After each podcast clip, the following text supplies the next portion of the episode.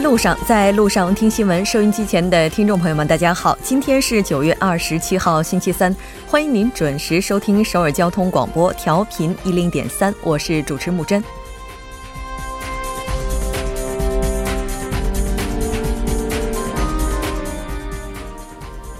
下月十八号，中国将迎来十九大，届时韩国将会派出代表团参加，这也是韩国首次派团参加中国党代会。十九大将规划习主席下一个执政五年发展方向。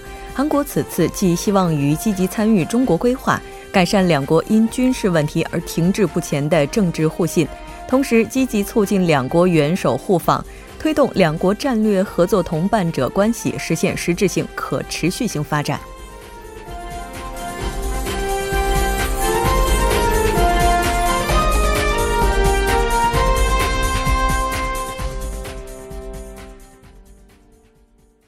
好的，接下来再来关注一下今天的要闻新闻。在韩国，韩国党政拟向中共十九大派遣代表团，韩国政府凭美国新对北制裁。新闻在中国，中国外交部表示不赞成美国北韩口水战升级。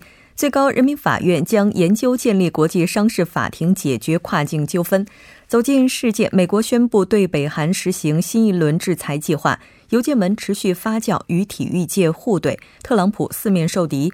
新闻放大镜依然邀请专家学者放大探讨新闻热点焦点。那今天我们的主题是成立高级公职者犯罪调查处，赞成还是反对？从每周一到周晚六点了解最新动态，锁定调频一零点三新闻在路上。稍后是广告时间，广告过后马上为您带来今天的新闻在韩国。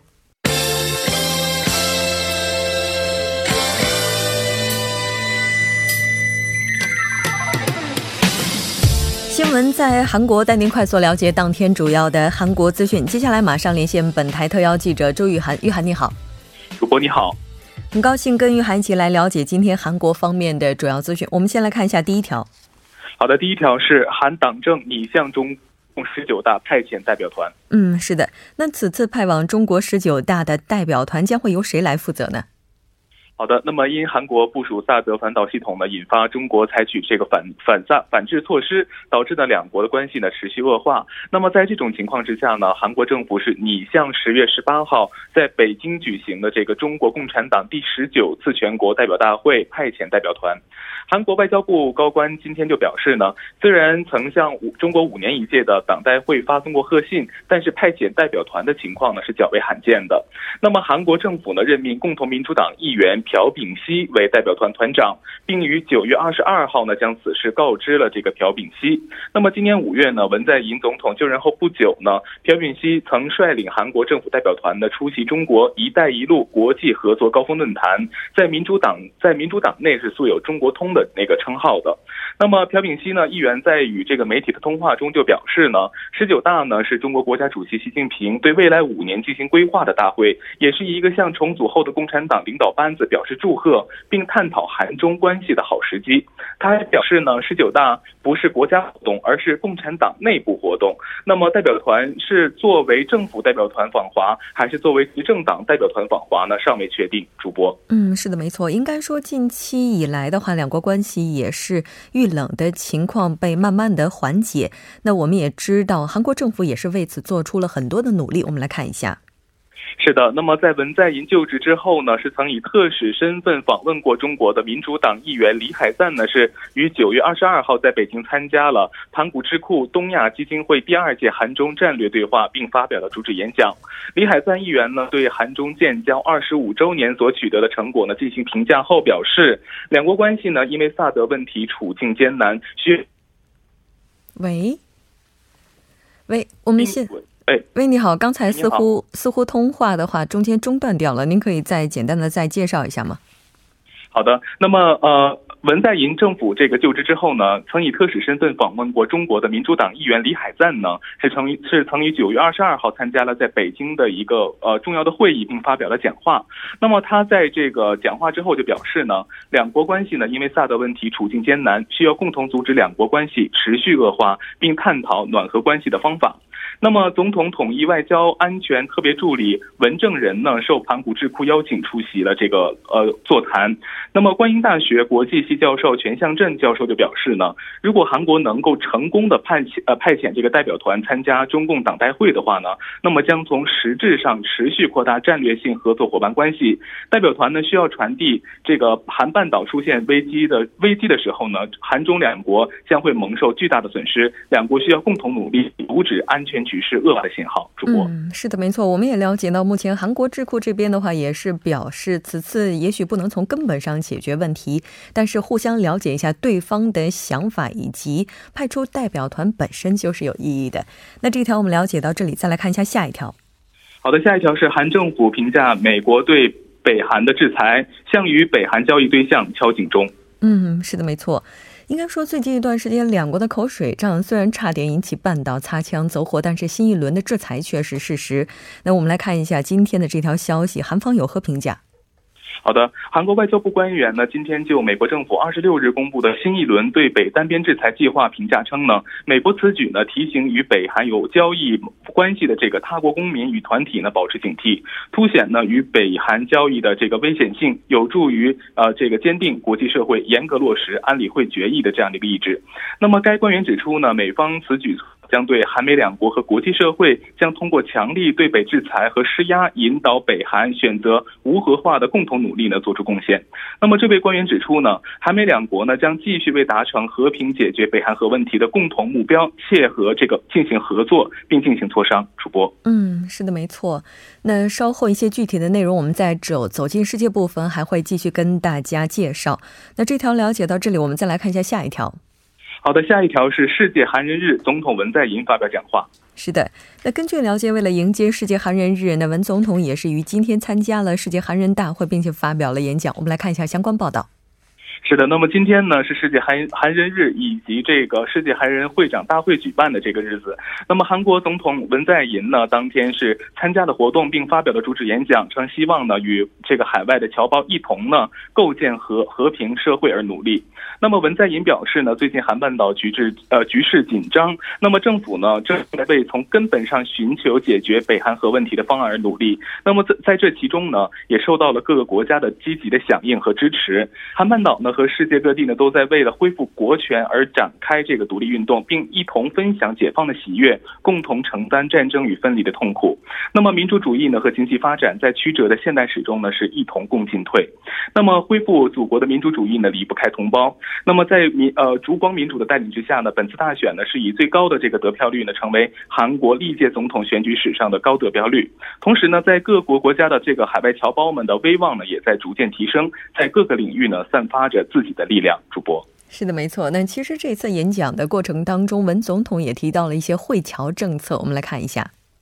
是的，那么第一点呢，就是在保障在在外韩侨的这个安全和权益。文在寅就表示呢，近年来在全球的这个恐怖袭击事件和自然灾害频发，那么许多韩侨呢是陷入了恐慌。那么政府呢设立了二十四小时的这个海外安全守护中心，可以最大程度的防范突发事故。那么同时呢，可以也也是可以在这个突发状况发生时呢，采取一个紧急的措施。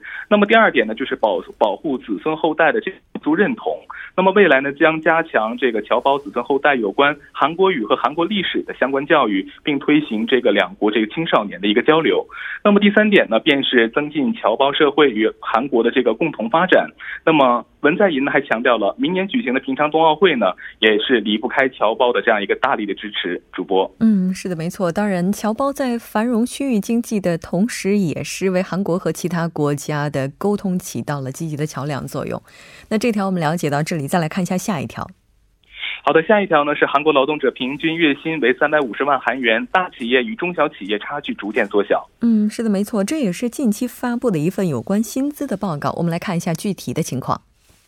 呃，那么韩国的雇佣劳动部今天发布数据显示呢，七月正式员工在五人以上的企业人均月薪呢是三百五十一点八万韩元，较去年同期的三百四十一点五万韩元呢增长了三个百分点。那么从企业类型来看呢，中小企业的工资增幅呢大于大企业。那么正式员工在三百人以上的大企业月薪呢为四百九十二点八万韩元，较去年同期的四百八十二点二万韩元呢增长了二点一个百分点。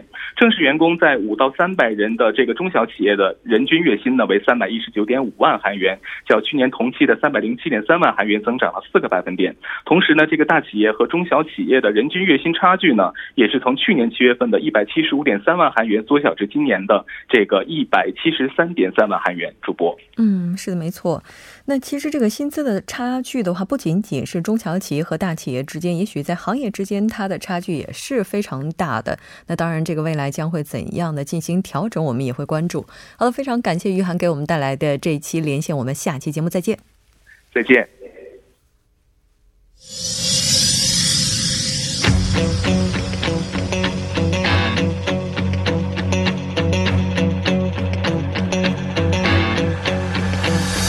您现在收听的是《新闻在路上》。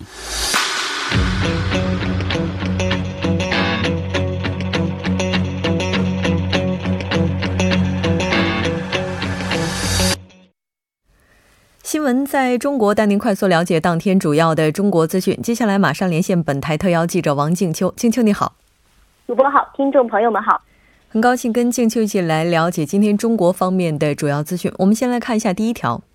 好的，第一条来自于外交部，不赞成美国和北韩口水战升级。主播，嗯，是的，没错。应该说，最近一段时间，美国和北韩之间的口水战也是让相关方都非常的紧张。我们来看一下中方的立场。好的，针对近日北韩同美国间的言辞对抗，再次引起了国际社会的关注。外交部发言人陆康在二十六号表示，从反对半岛生战生乱的立场出发，中方很不赞成美国和北韩双方的口水战来升级。那这个陆康在当日的例行记者会上说，最近我们已经听到了太多在半岛喊打喊杀的声音，中方希望美国和北韩双方的政治家都有足够的政治判断力，认识到。诉诸武力绝不是解决半岛问题和自身关切的可取的选项。他说，中方希望美国和北韩双方的政治家也都能够意识到，一味的口头逞强、相互刺激，只会增加对抗冲突的风险，压缩自己政策回旋的空间。半岛战端清洗不会有赢家，对地区和国家而言更是不幸。陆康表示。美国白宫发言人已经明确否认美国的对朝宣战，表示将继续寻求和平的实现半岛无核化。美国总统国家安全事务助理麦克马斯特也表示，半岛问题不会有轻松的军事解决方案，通过军事封锁等方式不会解决问题，最终还需要付出国际努力。主播，嗯，是的，没错。当然，各方都已经表达了观点，至于后续如何的话，还是有待观察。我们再来看一下下一条。好的，最高人民法院将研究建立国际商事法庭，解决跨境纠纷。主播，嗯，是的，没错。其实这样的一个政策，应该也和中国的一带一路政策有着关联。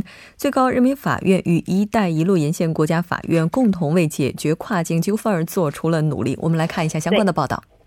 好的，那有记者今天从正在甘肃敦煌召开的丝绸之路。司法合作国际论坛上获悉，最高人民法院将与“一带一路”沿线国家法院建立公正高效的跨境纠纷的解决机制，通过设立“一带一路”国际商事法庭，有效解决“一带一路”建设当中出现的一些跨境纠纷。主播，嗯，是的，没错。但其实，在其他的一些国家也已经出现了解决这种跨境纠纷的法庭，但是这次在中国设立的话，应该说意义也是非常特殊的。我们来看一下这个原因。好的，随着“一带一路”建设的深入推进呢，跨境金融贸易和基础的工程建设、国际物流、海事海商、知识产权等领域的国际纠纷在不断的增长。那仅靠各国原有的司法制度以及仲裁、调解和协商等方式，已经难以满足“一带一路”市场主体对跨境纠纷解决的需求。那构建公正、高效、便利的一带一路这个纠纷解决的机制呢，需要沿线各国通力合作，共商、共建、共享，推动国际法治前行。最高人民法院有关的负责人在论坛上表示，中国法院将建立适应“一带一路”建设特点的跨境纠纷解决机制，将通过建立“一带一路”国际商事法庭，为“一带一路”参与国当事人提供公正、高效、便利且低成本的一站式法律服务。那最高法有关的负责人还表示到，将积极适用互惠原则，便利外国法院、民商。市判决在中国得到的承认和执行。中国最高人民法院正在制定关于承认和执行外国法院民商事判决若干问题的规定，将通过司法解释明确互惠原则具体适用的标准，增进外国法院判决在中国得到承认和执行的便利度和透明度。主播，嗯，是的，没错。这也应该是中国开始积极的使用法律来为经济发展保驾护航的一个措施了。那这条我们了解到这里，然后再来看一下今天的下一条。好的，历时五年川藏第一隧二兰山特长隧道顺利贯通。主播，是的，没错。据说附近的一些这个地区的话，被人称为是鬼门关，而且呢，在悬崖下面的话，经常也能够看到一些汽车的残骸。那这一次我们来关注一下这个隧道它建成的相关内容。好的，从成都平原进入甘孜藏区的第一座高速公路特长隧道，位于川藏第一隧的雅康高速公路二郎山特长隧道是在昨天的上午顺利贯通。隧道全长是十三点四公里，最大埋深超过了一千五百米，设计和施工施工的难度极大。从二零一二年至今。五年的建设过程，项目成功解决了这个隧道的抗震、高地应力、地下水环境保护等技术难题。雅康高速公路呢是国家高速公路网雅安至叶城高速公路的重要组成部分。建成之后呢，将结束四川省甘孜藏族自治州无高速公路的历史。主播。嗯，是的，没错。那我们也看到，就是这次隧道的开通也会为全域的旅游事业发展助推力。那也希望能够为未来的脱贫攻坚打下良好的基础。再来看一下今天的下一条消息。好，下一条消息和北京有关。那北京公园是全面实行网上售票，应对双节游园高峰。主播，嗯，是的，没错。应该说假期马上就要到来了，北京可能也要迎来新一轮的游客高峰了。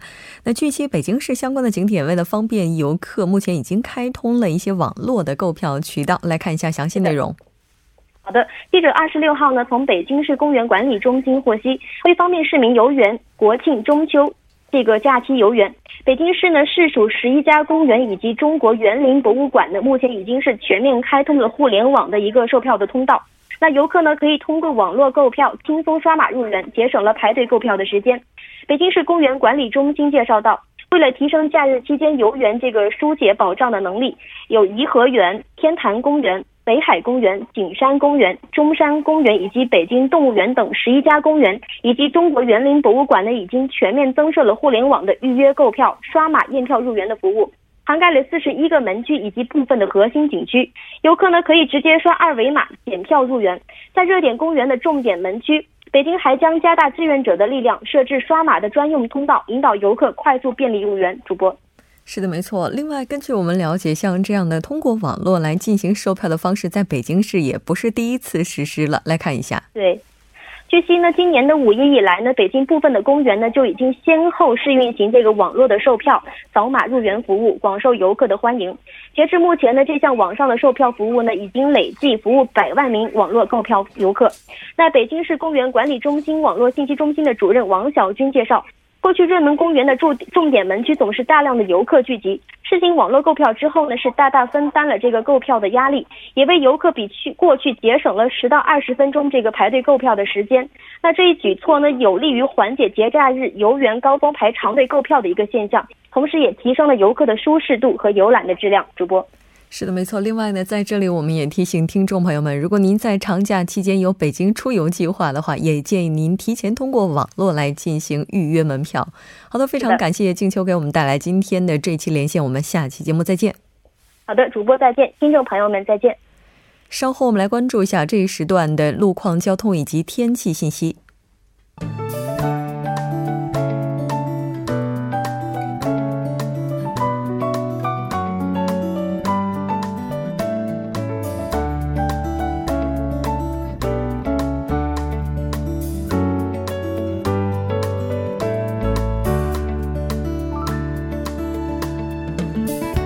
晚上好，今天是星期三，这里是由影月为大家带来今天的首尔市交通及天气情况。那现在是晚间六点二十分，我们首先关注一则游行的通知。在今天下午一点到六点，在积善洞故宫博物馆正门前是由雪岳山缆车飞队尾。推动缆车承认的这样的一个集会。那约三百多名的人员聚集，行进的路线呢是从故宫博物馆途经萨亮切东侧，最后到达金融监督研修院。那大约是一千米区间的路段将利用一个车道行进，还望车主们参考相应的路段减速行驶。好的，接下来我们再度关注一下目前发生的交通事故。那在首尔郊外循环高速公路板桥到日山方向清溪隧道附近的三四车道，那早些时段在该路段发生的事故呢，已经得到处理，但受其余波影响，后续交通从福井桥开始停滞不前。好的，第二条是发生在江边北路九里方向汉江大桥叫铜雀大桥，那同样发生的交通事故呢，已经得到处理，道路恢复正常，您可以安全驾驶。好的，我们再度把目光放到奥林匹克大道蚕食方向东湖大桥到圣水大桥的四车道是停驶一辆故障车辆。那受其影响呢，让本就比较拥堵的该路段呢，这个拥堵的现象更加的加剧。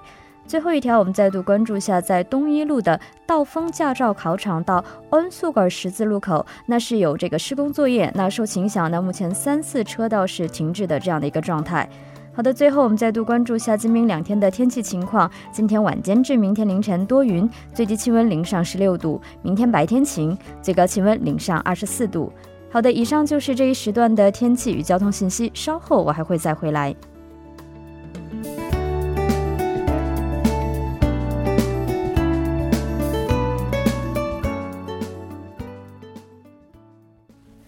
现在时刻六点二十二分，这里是正在为您直播的 TBS EFM 调频一零点三新闻在路上。接下来为您带来我们今天的听首尔栏目，马上请出栏目嘉宾金勇，金小编你好。好，大家好，主持人好。很高兴跟金小编一起来了解今天首尔市的一些消息。我们先来看一下第一条。好，第一条消息呢是首尔市表示呢，在消防局出口安装了这个联动信号灯之后呢，缩短了消防车的出动时间。呃，据了解呢，这个联动的信号灯是什么呢？就是在消防车在需要准呃在紧急出动的时候，按下这个在消防呃局里面的这个按钮之后呢，该信号会和这个我们在路边的这个信号灯联动，然后呢。将会变成一个绿色信号，控制其他车辆的行进，然后呢优先放行这个消防车。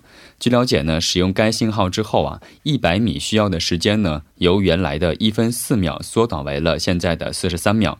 呃，到目前为止呢，有五十八处安装了该信号灯，计划呢今年再增加十三处信号灯。嗯，是的，没错。其实除了这个消防车辆的信号灯之外，另外在这里建议大家，如果您要是听到有一些急救车的这些响声的话，那尽早的向道路两边避开，因为有的时候这些信号的话，它可能就意味着有无数的生命等待着救援，是吧？那我们再来了解一下今天的下一条消息。